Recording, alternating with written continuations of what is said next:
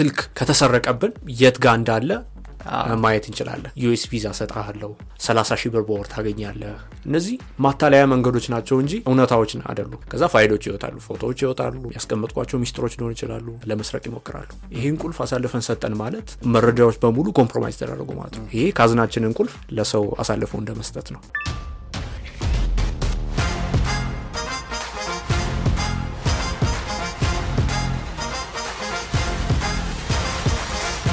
እንደ መስጠት ነው። ለአራዳ podcast hi እንዴት ናችሁ? ኪሩቤል እናነዋለን። ለአራዳ ፖድካስት በአዲስ episode ተመልሰናል። ለራዳ ፖድካስት ተመልሰዋል። ዛሬም በጣም የተለየ ሀሳብና የተለየ እንግዳ ነው ይዘን የመጣ ነው። የዛሬው እንግዳችን ሲራክ ሀይሉ ይባላል።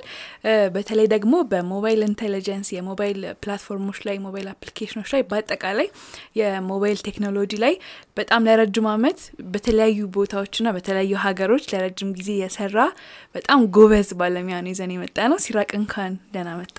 እንኳን ደህና ጠበቃችሁኝ። ስለጋበዛችሁኝ አመሰግናለሁ። አሪፍ። እንዴት አየው ስቱዲዮችንን? ቆንጆ ነው። አይ ነው ከዚህ በፊት ሌላ ስቱዲዮ ገብቼ ባላቅም ቆንጆ ነው፣ ደስ ይላል፣ cozy ነው፣ አሪፍ ነው። በነገራችን ላይ እስከ ዛሬ ከሰራ ናቸው የለራዳ ክፍሎች በጣም የተለየ ለእኔ የተለየ የተለየ episode ነው ይሄ። ለምን እሱ እነግርሃለሁ።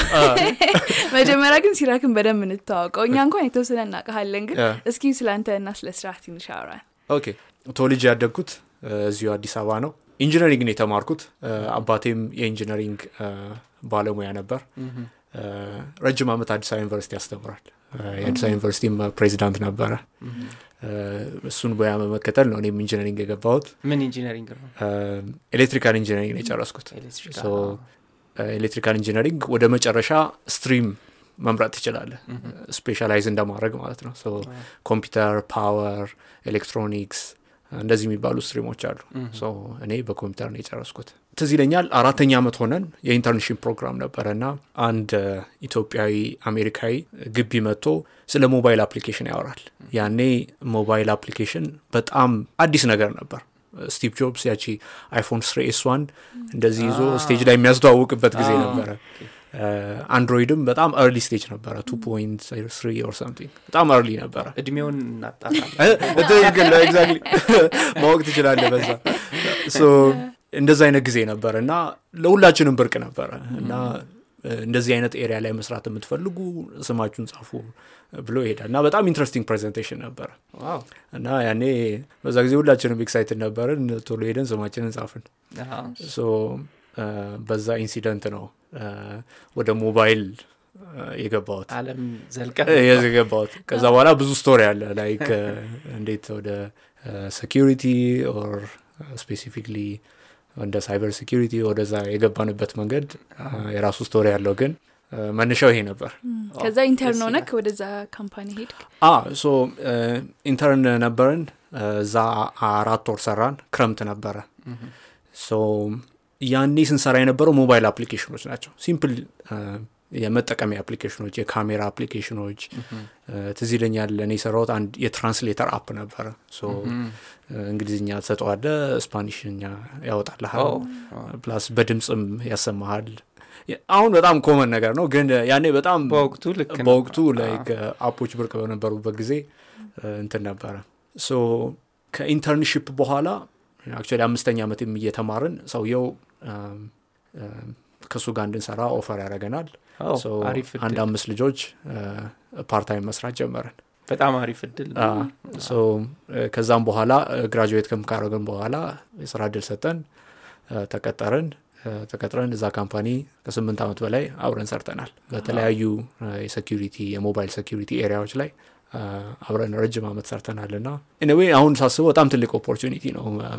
አሁን እንደምታውቁት ኢትዮጵያ ውስጥ በጣም opportunity ዎች በጣም limited ናቸው እና እንደዛ limited በሆኑበት አጋጣሚ really cutting edge የሆነ product መስራት ከትልልቅ company ዎች ጋር መገናኘት ከትልልቅ professional ኦች ጋር idea መለዋወጥ እንደ ትልቅ እድል ነው አዲስ ነው የምቆጥረው እንግዲህ ወደ ስልክ ስንመጣ አብዛኞቻችን ከስልካችን ጋር በጣም የተለየ ቁርኝት ነው ያለን። በጣም ብዙ አስፈላጊ የምትላቸው መረጃዎች እኔ አሁን በግሌ personally ብትወስዱ በጣም ብዙ ፎቶዎች፣ በጣም ብዙ ቪዲዮዎች፣ ድምፅ ፋይሎች፣ የትምህርት ፈ- መረጃዎች፣ የስራ መረጃዎች አሉ በጣም እዛ ላይ እና በአንተ አተያይ እንዴት ነው ስልካችን ጋር ካለን ቁርኝት አንጻር ለመረጃችን ያለን የደህንነት ግንዛቤ ምን ይመስላል?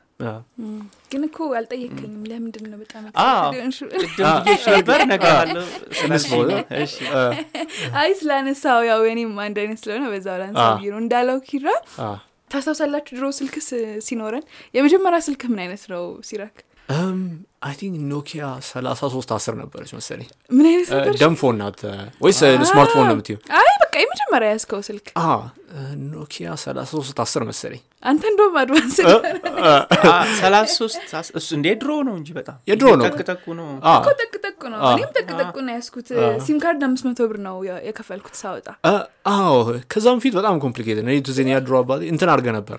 ሰው አስይዘህ ሰው ፈርሞ እንደ ኮላተራል ምናምን ነበረ። እና የባለ ትዝ የሚለኝ እንትን ነበረ። የኖኪያ ሀይ ትልቅ ብሪክ ባትሪው ትልቁ እንደ እንትን የሚመስለው ነበረ አንቴና ያላት ትንሽ አንቴና አዎ። ነበራትና በጣም ትልቅ ዲል ነበረ. አስቦ ከዛኔ ጀመር ነው ከዛ እኔም እንዳልጠቅጠቅ ስልክ ነው ያለኝ። አምስት መቶ ብር ምናምን ከፍዬ ነው ያወጣሁት በጣም ብርቅ ነበር ለኔ። ከዛ ጊዜ ጀምሮ ሞባይሌ ማለት ለእኔ ጓደኜ አ፣ የአሁንማ ቶ በቃ ገንዘቤ ነው ጓደኜ ነው። ከማንም በላይ ያቀኛል የሚያዳብረኝ እሱ ነው። በጣም በጣም close እና አንዳንዴ ከሰዎች ጋር ስንተዋወቅ ስለ እነሱ ማወቅ እንፈልጋለን አይደል? ምክንያቱም ወደፊት ያለን relationship ኣችን ምናምን እሱ ላይ depend ያደርጋል አ፣ ከሞባይላችን ጋር ካለን relationship አንጻር ግን የምር ግድ የሚሰጠን ሁሉ አይመስለኝም። እናውቀዋለን። ይሄ በጣም የሚገርመው ጓደኛችን እናውቀዋለን ብዬ ሁሌ curious ስለመሆን ለዛ ነው በጣም excited የሆንኩት። ማወቅ ፈልጋለሁ ይሄ ጓደኛዬ አ። ምንድን ነው የሚለውን እስኪ አሁን የ- ወደ ኪሩ ጥያቄ የሚሄድ እውነትሽን ነው። yeah።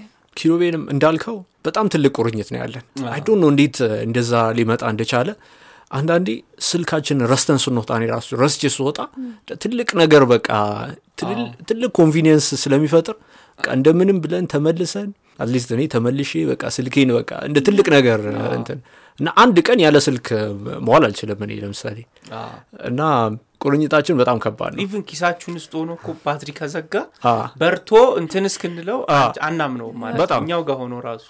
በጣም ትናንት የሚገርመው አንድ ቤት ሆኜ አንድ ጓደኛዬም ልክ እንደዚሁ ባትሪ ያልቆበት ወደ እኔ ሰፈር ነበርና በቃ መጣው አንተ ጋር ቻርጅ አድርጌ ሄዳለሁ አለ። እና ቻርጅ አድርጎ ሄዷል። እና ያን ያህል በጣም ትልቅ ቁርኝት አለን። I don't know maybe እሱ የራሱ explanation ሊኖር ይችላል። አይ ነው ለምን እንደዛ እንደሆነ ግን እንደዛው ልክ ግን ሞባይላችን ላይ ስለምናስቀምጠው ነገር የተቀመጠው data ወይም ፎቶም ሊሆን ይችላል ፋይል ሊሆን ይችላል የጻፍናቸው ነገሮች ሊሆኑ ይችላሉ ከሰው ጋር communicate ያደረግነው ነገር ሊሆን ይችላል። እነሱ በምን መልኩ ይቀመጣሉ? ለማን ይጋራሉ ለማን share ይደረጋሉ። እነሱን control የሚያደርጉት company ዎች data ኣችንን በምን በኩል ሊጠቀሙበት ይችላሉ የሚለው ነገር ብዙ ሰው ግንዛቤ የለውም obviously በ field ውስጥ የምንሰራ ሰዎች ይህን- ይህንን ነገር እናውቃለን። ግን ለአብዛኛው ሰው እንደዛ አይደለም። እና ሰዎች መረዳት ያለባቸው ምንም ነገር ስልካችን ላይ ሲቀመጥ consequence ኡን መረዳት አለባቸው። ይሄን ምን ልል ፈልጌ ነው? ለምሳሌ እኛ አሁን ፋይል ቢኖረኝ አሁን የቤት ካርታ ቢኖረኝ እንዴት ነው ማስቀምጠው ቤት አንድ ቦታ አረጋታለሁ ወይ ቆልፍበታለሁ? ማንም እንዳይነካ አረጋለሁ አስተሳሰቢ ምንድን ነው ይሄ በጣም valuable ስለሆነ ለእኔ በብዙ ነገር እጠብቀዋለሁ። ስልካችን ላይ የምናስቀምጠው ነገር እንደዛ መረዳት አለብን። አንደኛ proper ነው ወይ? ስልካችን ላይ የማስቀምጠው ነገር proper ነው ወይ? ይጠበቃል ወይ? ሰው ሊሰርቀኝ ይችላል ወይ? ይሄ ቢሰረቅ ምን ይሆናል የሚለውን በዛም በትራዲሽናሊ እንደ ሀሳብ እንዳለን በወረቀቱ በኩል ያንንም ሀሳብ እዚህ ላይም መተግበር አለብን እና ነዋል ቅድም ከፕሮግራሙ በፊት ቀድመን እያወራን ነበር እና ሰዎች ጋርዳቸውን ልክ ለምሳሌ አሁን አንተ ቦርሳህን ልነጥቅህ ብመጣ ያው ትጠነቀቃላ አሁን መሸት ሲል እ፣ ኪስህን ማየት ይጀምራለህ wallet ህን ማየት ይችላለህ ወይም ታክሲ ስትጋፋ ገባ ሰው አለ ወይ ምናምን እያልክ ነው እንትን የምትለዋ። የ digital privacy ያችንም ልክ እንደዛ መሆን አለበት። በተመሳሳይ መልኩ ንቁ ልንሆን ይገባል ምክንያቱም ብዙ አይነት የማጭበርበር እንትኖች እየመጡ ነው እና በመጀመሪያ ሰዎች guard ኣቸውን ምን ወይም ጋሻቸውን ጋሻቸውን ሁሌ የዲጂታል ጋሻቸውን መያዝ መቻል አለባቸው። እና እሱ የሚጀምረው ደግሞ መጀመሪያ ኮንሽስ ከመሆን ነው። ዳታዬ ሊሰረቅ ይችላል የሚለውን ጭንቅላታቸው ውስጥ መግባት አለበት ከዛ አስተሳሰብ ከጀመርን የሚቀጥሉት ምንድን ነው የሚሆነው? እንዴት ነው የምንጠብቀው? ምን ማድረግ ችላለሁ የሚለው ይመጣል። በጣም አሪፍ። ግን አሁን ይህንን ከመረዳት ይህን ለመረዳት ሞባይልን ራሱ ማወቅ ያስፈልጋል ብዬ አስባለሁ አይደለ? እንዴት ነው የሚሰራው? ሞባይላችን ምንድን ነው basic ነገሮች በቃ ስለ ሞባይላችን ሁሉም ሰው ሞባይል ያለው ሰው ሁሉ ሊያውቃቸው የሚገቡ ነገሮች ሊኖሩ ይችላሉ ብዬ አስባለሁ አይደል? ከፈን ከአሰራሩ ጀምሮ ስለ ሞባይላችን ትንሽ ብትነግረን። OK so የሞባይል device ኦቻችን obviously መጀመሪያ ሁለት ነገር አለ። actual ሃርድዌሩ አለ። ወይም ይሄ ቁሱ በእጃችን የምንይዘው ቁሱን እሱን የሚፈበረኩ ድርጅቶች አሉ። ሁለተኛው ደግሞ እዛ የተፈበረከው ቁስ ላይ ያለውን ሶፍትዌር የሚሰራው ድርጅቶች አሉ። so ቁሱን የሚሰሩት ትልልቅ ድርጅቶች አሉ። ሳምሰንግ አፕል የሚባሉ ድርጅቶች ብዙ manufacturer ኦች አሉ። ሶፍትዌሮችን የሚሰሩት ግን ጥቂቶች ናቸው። ለምሳሌ የአይፎንን የሚሰራው አፕል ነው። የአንድሮይድን የሚሰራው ጉግል ነው። እነዚህ ሁለቱ company ዎች አሜሪካ ያሉ ድርጅቶች ናቸው። so ምንድን ነው የሚሆነው? ከተመረተ በኋላ ቁሱ ከተመረተ በኋላ እነዚህ company ዎች የሰሩትን ሶፍትዌር እዛ ሃርድዌር ላይ እዛ ቁስ ላይ እዛ device ላይ ይጫናል ማለት ነው። በአይፎን ጊዜ ቁሱንም ሶፍትዌሩንም የሚሰራው ራሱ አፕል ነው። ሙሉ control አለው። አንድሮይድ ሌሎቹ የስልክ ደግሞ? device manufacturer ኡ ወይም ቁሱን የሚያመርተው አካል ይለያያል። ሶኒ ሳምሰንግ ኤልጂ የተለያዩ አምራቾች አሉ። ግን ሶፍትዌሩን provide የሚያደርገው የሚጭነው ጉግል ይሆናል ማለት ነው። ቁሱን ስንጠቀም device ኦቻችንን ስንጠቀም interact የምናደርገው ወይም ስንነካካ ስንደውል SMS ስንቀበል ከእሱ ጋር interface የምናደርገው operating system ነው። operating system ማለት ቁሱን የሚያንቀሳቅሰው ሞተር እንደማለት ነው። እሱ operating system ይባላል። so በተለያየ ጊዜ over the years የተለያዩ እድገቶችን እያለ መጥቶ አሁን ያለንበት ደረጃ ደርሷል። so ይህን ይመስላል። እ? በጣም አሪፍ። ሲጀምር እነዚህ የነዚህ back 2012 ጊዜ ሁሉም application ኦች የሚሰሩት በአፕል እና በጉግል ነበረ መደወያው SMS app ኡ calculator ኡ እንደውም የመጀመሪያው release third party ወይም ሌሎች ሰዎች application ኦቻቸውን ሰርተው እዛ ላይ መጫን አይችሉም ነበረ so በኋላ ምን አረጉ? app store ወይም application ሄደህ የምትገዛበት ሱቅ የሚል ነገር ተፈጠረ። ሰዎች ለምሳሌ እኔ አሁን እንደ application developer አንድ application ሰርቼ እዛ ሱቅ ላይ ያስቀምጣለሁ የተለያዩ ሰዎችም ተመሳሳይ ነገር ያደርጋሉ። እኛ ደግሞ ተጠቃሚዎች ሌሎቻችን ተጠቃሚዎች እዛ ሱቅ በመሄድ እነዛን application ኦች ወይ እንገዛለን ወይ በነፃ እንጠቀማለን። አንዳንድ application ኦ ብዙዎቹ application ኦች ነፃ ናቸው። አንዳንድ application ኦች ደግሞ ክፍያ ይፈልጋሉ። አሁን ተረዳሽ? ትንሽ ዘልቀኝ። ስልክ bridge ኣችን ነው። የኢንተርኔቱንና የዲጂታሉን አለም communicate እንድናደርግ ከሰው እንድንገናኝ data እንድናስቀምጥና እስቲ basic የምትለውን ስለ online safety ወይም ደግሞ የኢንተርኔቱ አለም ላይ ማወቅ ያለብን መጠበቂያ መንገዶችን እናውራ። ስልክ አለ ኢንተርኔት አለ ልንገባ ነው። ስለዚህ ምን ምን basic የምትላቸው ነገሮችን ማወቅ ይኖርብናል። ጥሩ ጥያቄ ነው። so በመጀመሪያ የኢንተርኔት ምናባዊ ነገር ነው። so ምናባዊ ማለት የምነካው የምንጨብጠው ነገር አይደለም። አንዳንዴ cloud ላይም ሲሉ ሰምታችሁ ሊሆን ይችላል። so ኢንተርኔት ላይ ብዙ አገልግሎት የሚሰጡ ድርጅቶች አሉ። ለምሳሌ አንደኛው ፌስቡክ ነው። ወይም ኢንስታግራም ሊሆን ይችላል or ዋትሳፕ ሊሆን ይችላል። እነዚህ አገልግሎት የሚሰጡ ድርጅቶች ናቸው። so አንድ አገልግሎት ለመጠቀም ወደ እነዚህ ድርጅቶች ስንመጣ መለያ ቁጥር ያስፈልገናል። ለምሳሌ እኔ አሁን ፌስቡክ ጋር ስሄድ መለያ ቁጥር ያስፈልገኛል። እኔነቴን ሊገልጽ ቢችል። ሁለተኛ ከመለያ ቁጥር በተጨማሪ password ያስፈልገኛል password ማለት ቁልፍ ማለት ነው ምን ማለት ነው እዛ ድርጅት ጋር ያ information የሚጠበቅበት ወይም ቁልፍ ተዘግቶ የሚቀመጥበት እኔ ብቻ የማውቀው password ይኖረኛል። ለምሳሌ ሲራክ ኃይሉ ፌስቡክ ጋር ሄደ። ፌስቡክ ምን ይለኛል? OK ሲራክ መለያ ቁጥርህን ንገረኝ፣ password ህን ንገረኝ፣ ቁልፍህን አሳየኝ ይለኛል። so በዚህ logic እኔም ሄዳለሁ እ፣ ሲራክ ነኝ ID ይኸውና ቁልፍ ይሄ ነው ብዬ ልክ ያንን ስከፍት የኔን data ያሳየኛል ማለት ነው። so ያንን ስከፍት ልክ ካዝና እንደ መክፈት እንደማለት ወይም የተቆለፈ በር እንደ መክፈት ከዛ ፋይሎች ይወጣሉ፣ ፎቶዎች ይወጣሉ፣ ያስቀመጥኳቸው ሚስጥሮች ሊሆን ይችላሉ፣ ከሰው ጋር የተላላኳቸው ነገሮች ሊሆን ይችላሉ። ያቺ ቁልፍ ናት።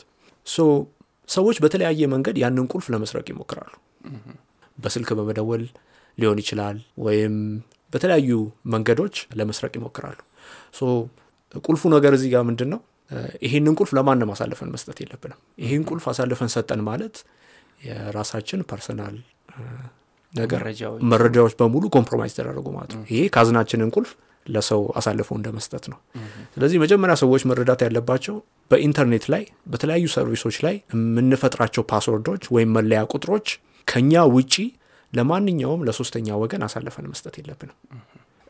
ምን አይነት threat ወይም ደግሞ ስጋቶች አሉ? ብዙ መረጃዎችን ባጋራን ቁጥር ጥሩ ጥያቄ ነው። so በመጀመሪያ የምናጋራቸው ነገሮች በጣም ለሚያስፈልገው service በቂና አስፈላጊ ነው የሚለውን መመዘን መቻል አለብን።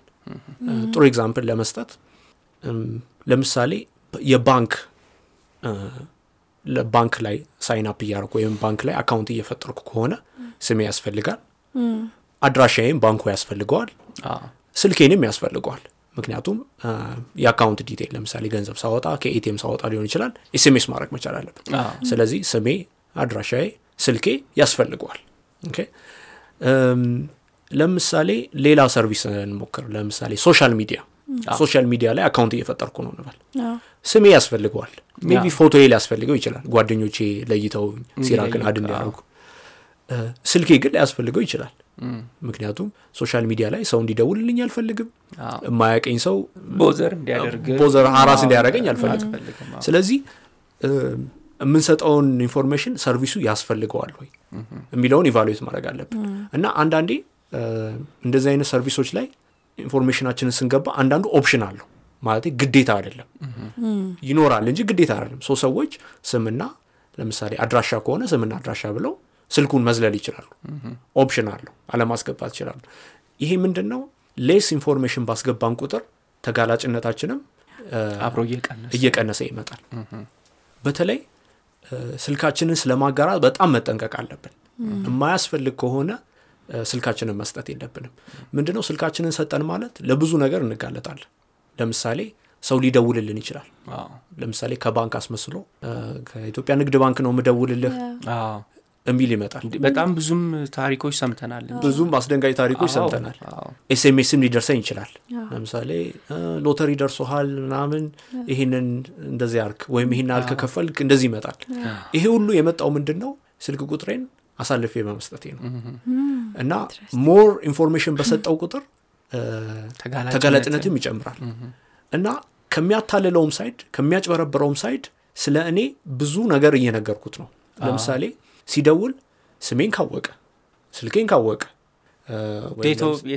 ይችላል። ካወቀ እውነት ሊመስል ይችላል። ከባንክ ነው የምደውለው ሲል ብዙ ነገር ከነገረኝ በቃ ይሄ ሰውዬ ያውቃል ትክክል ነው ማለት ነው ስለዚህ ብዙ information ኣችን አሳልፈን መስጠት የለብንም። ይሄ ለፌስቡክም any place የ personal የሆነ personal እኛን identify የሚያደርግ ነገር አሳልፈን መስጠት የለብንም። የፓስፖርት ቁጥራችን ሊሆን ይችላል።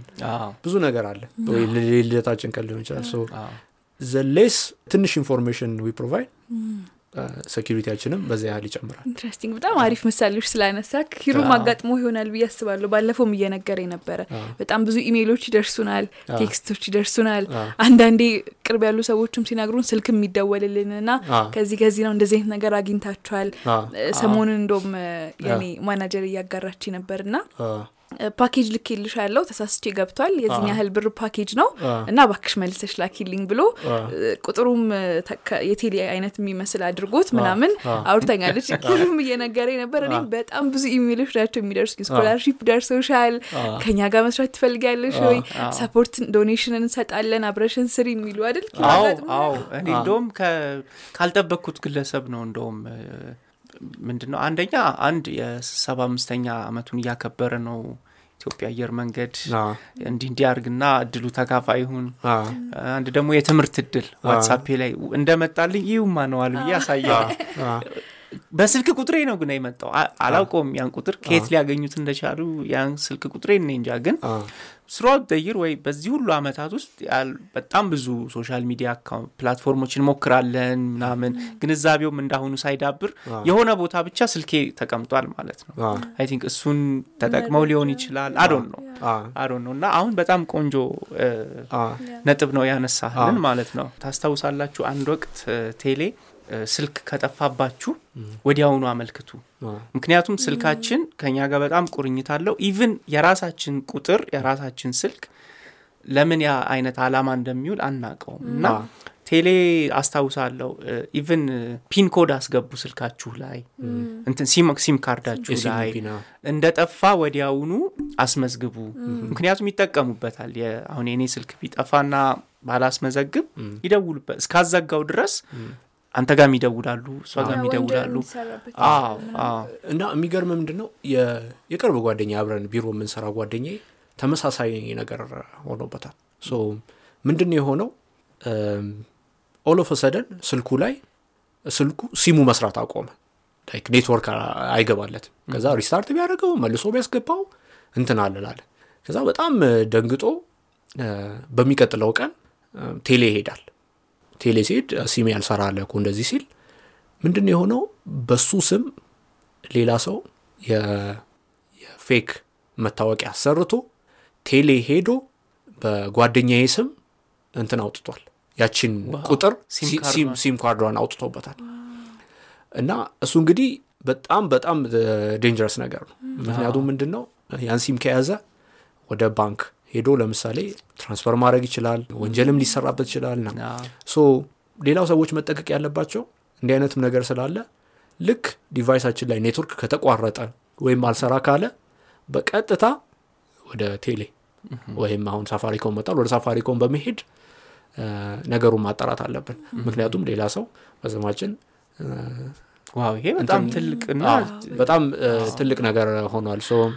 እንደዚህ አይነትም ነገሮች አሉ። ስለዚህ ሰዎች ይህንንም መጠንቀቅ ይኖርባቸው threat ሲባል ግን አሁን ለምሳሌ አንተም ካልከው በጣም interesting የሆኑ ሀሳቦች ነው የነገርከን። ለእኔም አዲስ የሆነ ሀሳቦች ከዛ ባለፈ ደግሞ አንዳንድ ጊዜ ሁሌ ማለት ሳይሆን አንዳንድ ጊዜ አንዳንድ ድርጅቶች እንደ marketing ም ሳይጠቀሙት አይቀርም ብዬ አስባለሁ። ለምሳሌ ራሳቸውን ለማስተዋወቅ አንድም ድርጅትን ያጋጠመኝ ምንድን ነው ይህን ድርጅት ለሰባ ሰው ለምሳሌ ቴሌግራም ቻናል ይከፍቱና official ቴሌግራም ቻናላቸው ነው።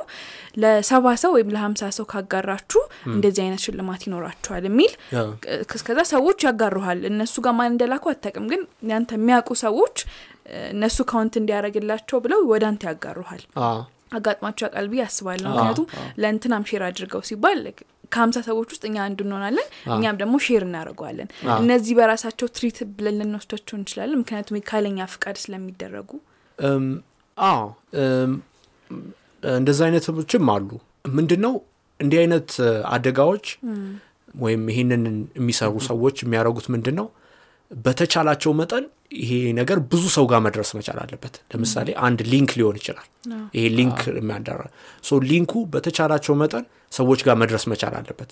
ስለዚህ አንዱ መንገድ ምንድን ነው በእኛ ኔትወርክ በኩል ጓደኞቻቸውን መድረስ። ከጓደኞቼ ደግሞ ሌላ ሌሎች ጓደኞቻቸውን በመድረስ እንዲሰራጭ ማድረግ ነው። ስለዚህ የሚልኩን ለምሳሌ link ሊሆን ይችላል። የማናቀው link ሊሆን ይችላል። አሁን ያን link ስንከፍተው ማጭበርበሪያ link ነው። ለምሳሌ ወይም የፌስቡክ username እና password አስገባ የሚል link ሊሆን ይችላል። so ይሄንን በተቻለ መጠን ብዙ ሰው ጋር መድረስ አለበት። ምክንያቱም ያው ብዙ ሰው ጋር ደረሰ የብዙ ሰውን password እና መረጃ መስረቅ ስለሚቻል ማለት ነው። ስለዚህ social media ላይ ሲያጋሩ ምንድን ነው ምን ይላሉ አዎ ይሄን ካጋራ የሆነ ነገር ታገኛለህ ብሎ incentivize ያደርጋሉ ወይም እኛን ይገፋፉናል ማለት ነው። ሰው እኛ ደግሞ እሱን እንደ እውነታ ተቀብለን ለጓደኞቻችን ሁሉ contact ኦቻችን በሙሉ እንልካለን። እነሱም ተመልሰው ለ contact ኦቻችን ሁሉ ይልካሉ። እና ይሄ የማጭበርበር እንትን ይሰራጫል ማለት ነው። ስለዚህ ሰዎች ማሰብ ያለባቸው አንድ ነገር ከጓደኛም ስለመጣ ሳይሆን evaluate ማድረግ ምንድን ነው ለምንድን ነው የሚያስፈልገው ብለን evaluate ማድረግ መቻል አለብን ሌላኛው ደግሞ ችግር ምንድን ነው ቅድም ከነዋል ጋር ስንጫወት የነበረው አሁን በ economic condition ም ሊሆን ይችላል ሀገራችን ውስጥ ባለው ሁኔታ ሰዎች ለብዙ ነገር ተጠቂ ናቸው። ለምሳሌ US ቪዛ ሰጣለው ሰላሳ ሺህ ብር በወር ታገኛለህ ምናምን የሚል አይነት ቴክኒኮች አሉ። የሚያጓጉ አይነት ቴክኒኮች ናቸው። ግን ሰዎች መረዳት ያለባቸው እነዚህ ማጓጓና ማታለያ መንገዶች ናቸው እንጂ ብዙ ጊዜ እውነታ- እውነታዎች አይደሉም። ስለዚህ እንደዚህ አይነት information ኦች ሲመጡ ቆም ብሎ ማሰብ ከማን የመጣም እውነት ነው ወይ? official statement ነው ወይ? ማን ያወጣው? እንዴት ነው የመጣው የሚሉትን ከማጋራት በፊት እነዚህን ጥያቄዎች ቆም ብሎ ማሰብ ያስፈልጋል እንጂ እንደመጣው በቃ share ይደረግ ማጋራት አድርገ እሱ ደግሞ የ problem ኡ አካል እንሆናለን እያሰፋ ነው እንሄዳለን። threat ኦቹን ወይም ስጋቶቹን ማየት ከጀመርን እስኪ እዚህ ላይ በደንብ ትኩረት ሰጥተን ወደ ውስጥ ዘልቀን እንያቸው እና ስልኮቻችን ላይ ምን አይነት specific የሆኑ threat ኦች ወይም ስጋቶች ተጋርጠውብናል? አንደኛ ስልኮቻችን ላይ ብዙ application ኦች መጫን እንችላለን። so አሁን በጣም በጣም በዝተዋል። አዎ፣ so እ፣ መጀመሪያ ስልካችን ላይ የምንጭናቸው application ኦች guard ማድረግ አለብን። ልክ አሁን ቤታችን ውስጥ አንድ እቃ እንደማስገባት እንደማለት ነው። ለምሳሌ ቤቴ ውስጥ እ፣ ምን ልበለ አይ ነው የሚጎዳኝን ነገር አላመጣማ so ጠይቃለሁ ምንድን ነው ይሄ ነው። ይጠቅመኛል ወይ ነው? ስልካችን ላይም ልክ እንደ ቤታችን ነው ስለምንጭነው application ኦች እዛ ላይ ስላሉት ነገሮች መጠንቀቅ አለብን። so ይሄ ነገር አሪፍ ነው ወይም እንደዚህ ነገር ያደርጋል ወይም አሪፍ ካሜራ ነው or ምናምን የካሜራ app ነው እንደዚህ ነገር ያደርጋል ስለተባለ application ኦች አይጫኑም so ጥንቃቄያችን ከዛ ይጀምራል። so ቤታችን ውስጥ ስለምናስገባው ነገር እንደምንጠነቀቀው ሁሉ ማለት ነው። አንድ እሱ ነው። ሁለተኛ ደግሞ any website ስንከፍት any link በ SMS ሊሆን ይችላል በኢሜይል ሊሆን ይችላል። በተለያየ መንገድ ስለምናደርገው ስለሚመጣው link እሱን ስንጫን እዛ ተጭነን እዛ ላይ ስለምናስገባው information በጣም መጠንቀቅ መቻል አለብን። ለምሳሌ የ Facebook username እና password ኣችንን ሊሆን ይችላል። ወይም ስልካችንንና pin code ኣችንን ሊሆን ይችላል።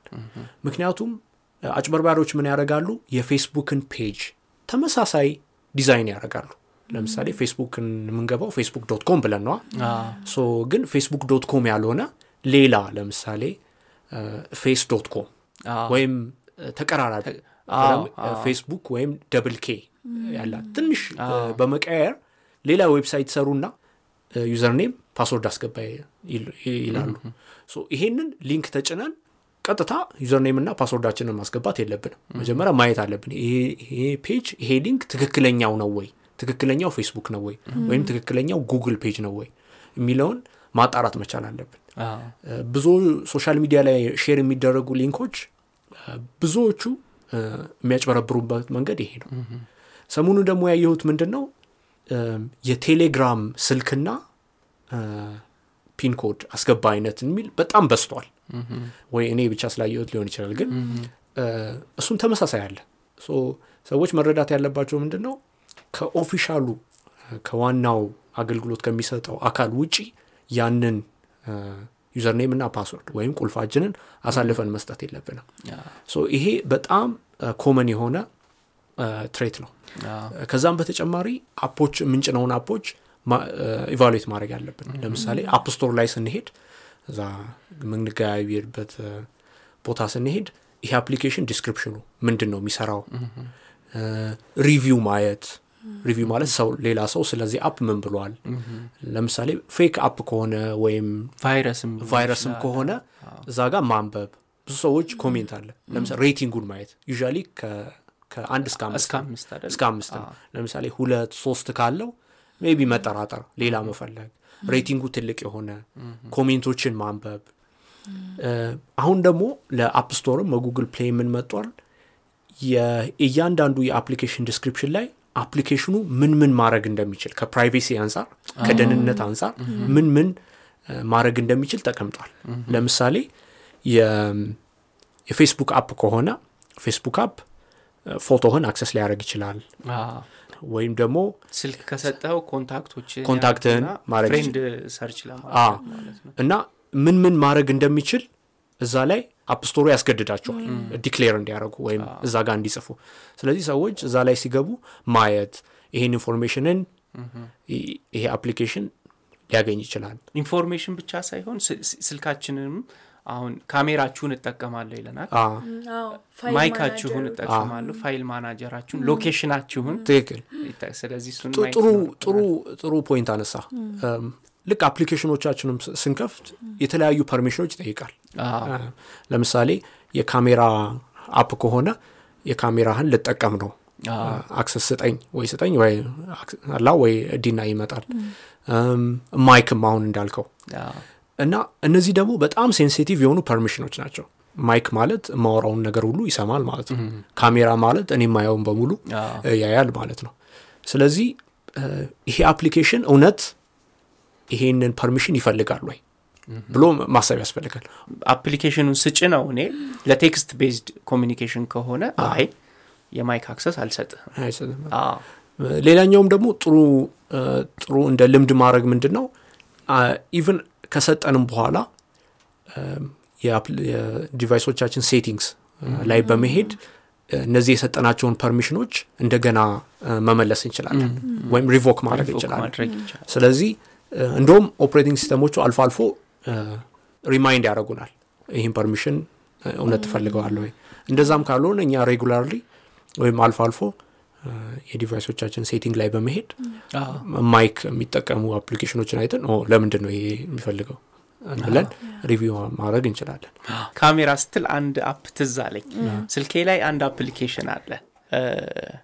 እና አሁን ስልኬ setting ኡ ላይ ትክክለኛ password ካላስገባ ሶስቴ ተሰርቋል ይሄ ስልክ ብሎ ያስብና ፎቶ ሶስት ፎቶ ያነሳና ኢሜይሌ ላይ ይልክልኛል።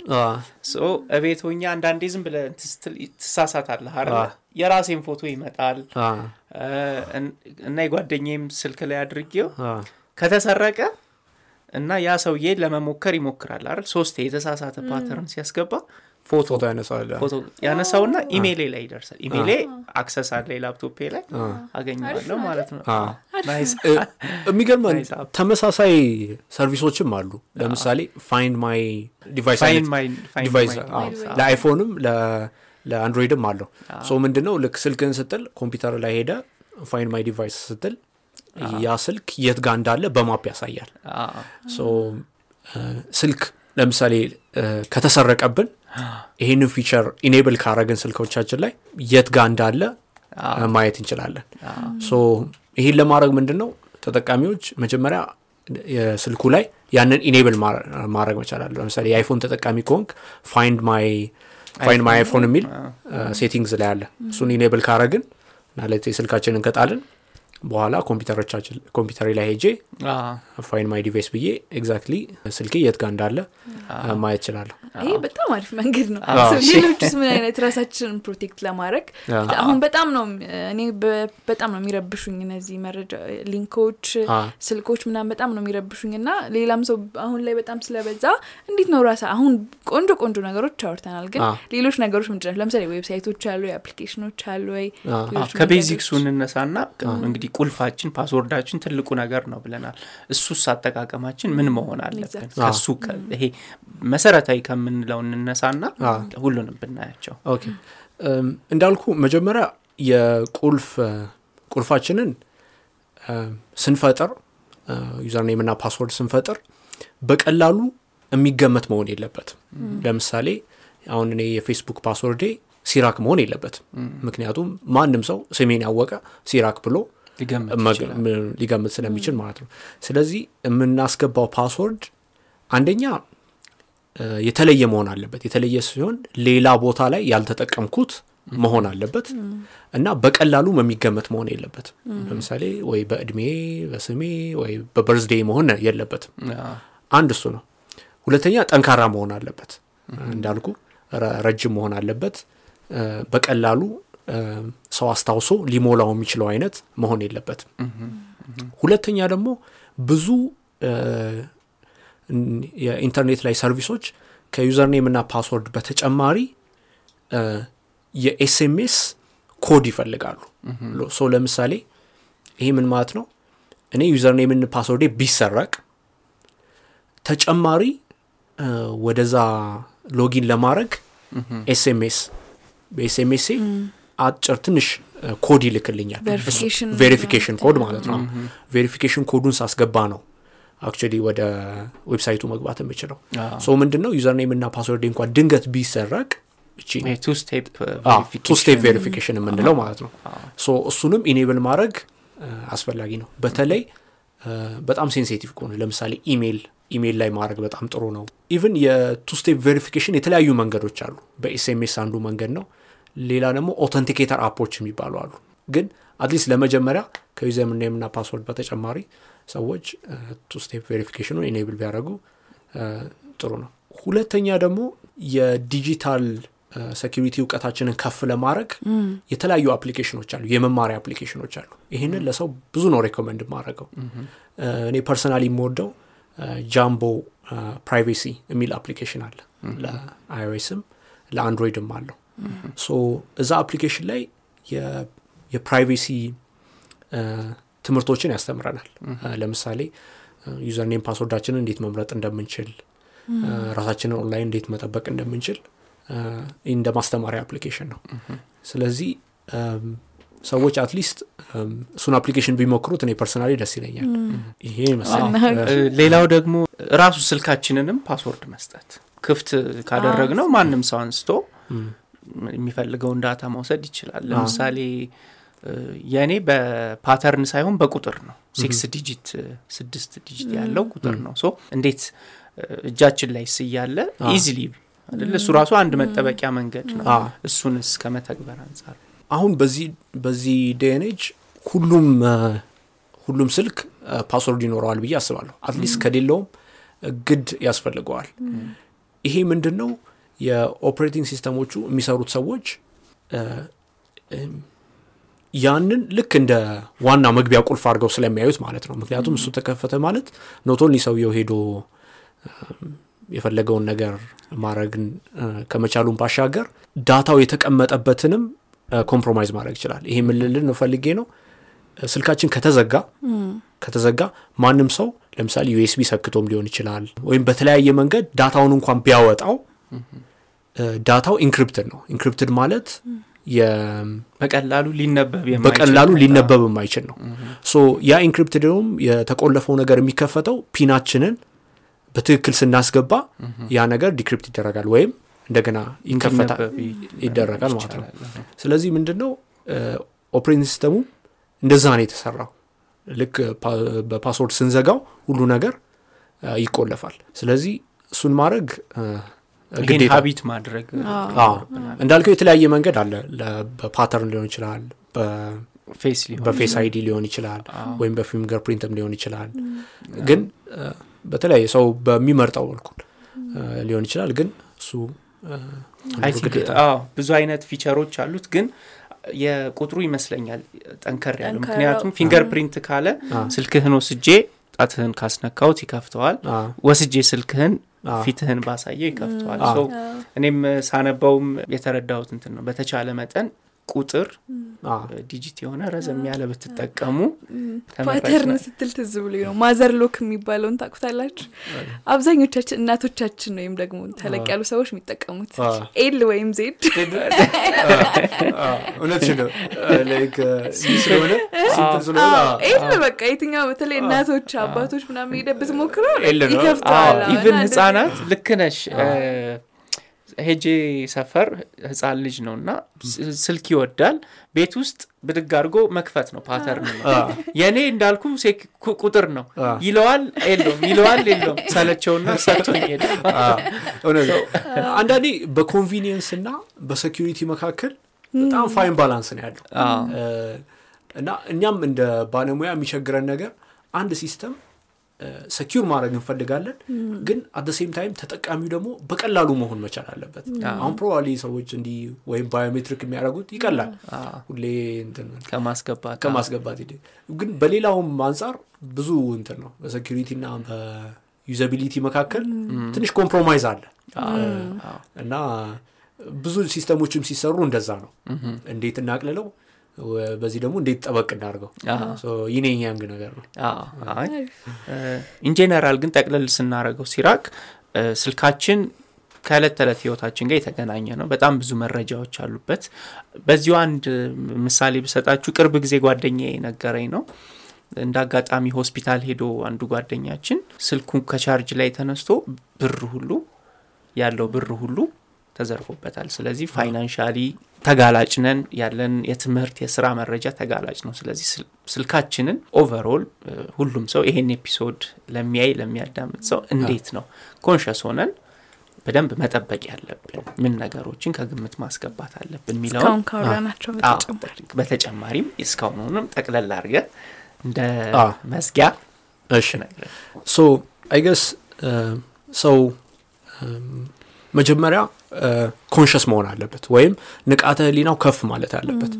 ልክ ሰው ቦርሳይን ሊቀማኝ ከመጣ እንደምንጠነቀቀው ወይም ቅድም እንዳልኩ ታክሲ ላይ ስጋፋ እንደምጠነቀቀው ያን ያህል መጠንቀቅ ለስልካችንም ወይም ኦንላይን ላለን presence ላይ ተመሳሳይ የሆነ አይነት ጥንቃቄ ማድረግ አለብን ስለዚህ ሁሌ እንደዚህ አይነት online any information ስናገኝ ይሄን link ንካ እንደዚህ አድርግ የሚል ነገር ሲሆን ቀስ ብሎ ማሰብ።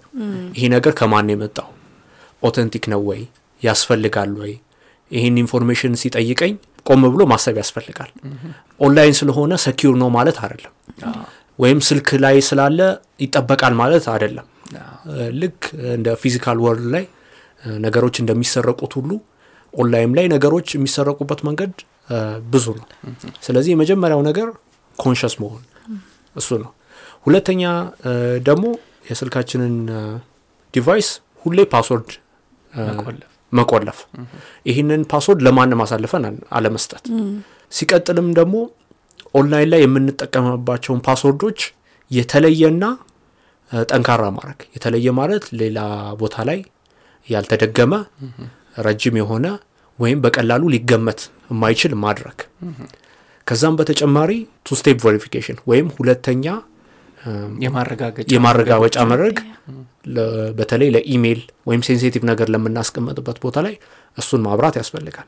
ሶስተኛ ደግሞ የዲጂታል ወይም የ privacy እውቀታችንን እንዲጨምር የተለያዩ አፕሊኬሽኖች አሉ። እኔ personally recommend የማደረገው Jumbo Privacy ይባላል። ይህን application ከ App Store ም ወይም ከ Play Store ም ማውረድ እንችላለን። የተለያዩ ሀሳቦችን ያነሳል። የተለያዩ ኦንላይን ላይ ምን ማድረግ እንዳለብን ራሳችን እንዴት መጠበቅ እንዳለብን ደስ በሚልና ታዩታል። ደስ በሚልና አዝናኝ በሆነ መልኩ ማስተማሪያ አይነት application ነው። ይህንንም ማድረግ ጥሩ ነው። ሰዎች ስልካቸው ላይ ያሉት ተጋላጭነቶች የሚያስረዳ real world ደግሞ ምን እንደተፈጠሩ ምን ሊፈጠር እንደሚችል ሰዎችንን ማሳወቅ። ይህንም ባሳወቅን ደግሞ ቁጥር ሰዎችም የራሳቸውን ጥንቃቄና መጠንቀቅ ይተገብራሉ ይተገብራሉ። ስለዚህ I hope ደግሞ ሌላ ጊዜ ተገናኝተንም እንጨዋወታለን። አዎ ግድ ነው ግድ ነው። በጣም እናመሰግናለን ሲራክ። እንግዲህ ዛሬ ያነሳ ነው ከመሰረታዊ ከሚባለው ነገር እንጀምር ብለን ነው። ምክንያቱም ከፍተኛ ግንዛቤ ያለው አለ የጠለቀ እውቀት። በዛው ልክ ደግሞ ብዙ ግንዛቤ የሌለን ስለዚህ balance ለማድረግ ከመሰረታዊ ከምንለው እንጀምር ብለን ነው። ሌላ ጊዜ ትመጣና ደግሞ ጠለቅ ብለን ያነሳናቸውን ሀሳቦች advanced በሆኑ ደረጃዎች በደንብ እንወያያለን። ስለዚህ የዛሬው episode በዚህ ልንጨርስ ነው። ዛሬ ስለ ሞባይል ሞባይል እና ሞባይል platform ስለ ሞባይል ደህንነት ስለ መረጃ safety በጣም ብዙ ነገር አነሳን። ሲራክ ነበር አብሮን የነበረው። ሲራክ በ mobile intelligence በሞባይል ፕላትፎርሞች ላይ በሞባይል ደህንነት ላይ በጣም ለረጅም አመት በተለያየ ዘርፍ ሲሰራ ቆይቷል። ዛሬ ቆንጆ ቆይታ ነበር የነበረን። ስለዚህ ለአራዳ የዛሬው episode በዚህ ያልቋል። ሀሳብ አስተያየቶቻችሁን በ comment section ኑ አሳውቁን። በሚቀጥለው ከሌላ እንግዳ ጋር በሌላ ርዕስ እስከምንገናኝ ሰላም ሁኑ። ቻው። ቻው ይህ ፖድካስት ተዘጋጅቶ የቀረበው ቢቢሲ ሚዲያ አክሽን ኢትዮጵያ ከአውሮፓ ህብረት ባገኘው የገንዘብ ድጋፍ ነው።